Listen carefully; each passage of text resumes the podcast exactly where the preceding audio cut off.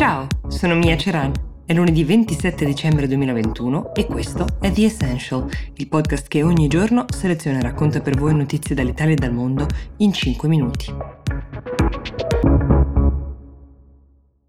Si è spenta all'età di 90 anni una figura molto importante in Sudafrica e non solo. Si chiama Desmond Tutu, anzi si chiamava Desmond Tutu. Se siete molto giovani potreste non conoscere questo arcivescovo della Chiesa anglicana, un contemporaneo di Nelson Mandela, anche lui premio Nobel, lui nel 1984 per la pace e grande attivista per i diritti umani sin dai tempi dell'apartheid, il regime tenuto in piedi dalla minoranza bianca, diciamo ai danni della comunità multietnica um, del paese dal 1948 fino al 1991. È un regime contro il quale lui si è battuto anche dall'interno del sistema ecclesiastico. Se googlate per vedere una sua foto che faccia è facile che lo troviate sorridente, è stato un uomo molto allegro e di spirito, lo ha ricordato anche Barack Obama che lo ha definito un mentore e un compasso morale. Rispetto a tante altre figure chiave di quel processo che ha portato il Sudafrica a uscire dall'apartheid, Tutu c'è sempre stato perché molte figure sono state o messe ai margini, costrette all'esilio, uccise oppure hanno passato tanti anni in prigione. Lui invece c'è sempre stato, con anche un atteggiamento di sfida poco politico, con poco calcolo politico. Ecco, lui era lì a denunciare la barbarie dell'apartheid e a confortare chi ne aveva subito gli abusi, tutto mentre cercava anche di lavorare um, per isolare anche sul piano della diplomazia internazionale i reggenti dell'apartheid, paragonando senza mezzi termini quel regime a quello nazista. Quando la democrazia è arrivata, Mandela lo ha chiamato a ricoprire un ruolo importantissimo e molto delicato nel paese, probabilmente proprio per questa sua indiscussa autorità morale. È andato a presiedere la Truth and Reconciliation Commission, che era una commissione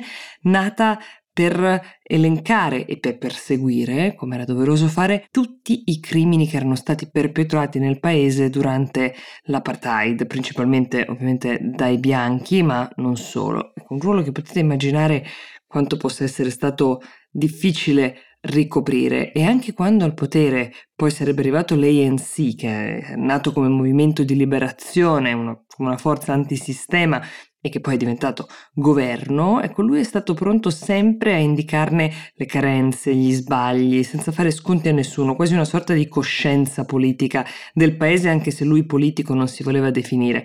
I sudafricani non sono gli unici ad averlo amato tanto, lo hanno fatto per ovviamente questa sua statura morale, ma anche perché era un uomo che mostrava tutti i propri sentimenti in pubblico. Vi dicevo eh, che spesso rideva, faceva battute, molti lo ricordano addirittura mentre ballava alla cerimonia di apertura dei mondiali di calcio che si sono tenuti nel suo paese nel 2010. La Chiesa anglicana ha annunciato che ci sarà una settimana di lutto, due giorni, per permettere ai sudafricani da tutto il paese di venire ad omaggiarlo.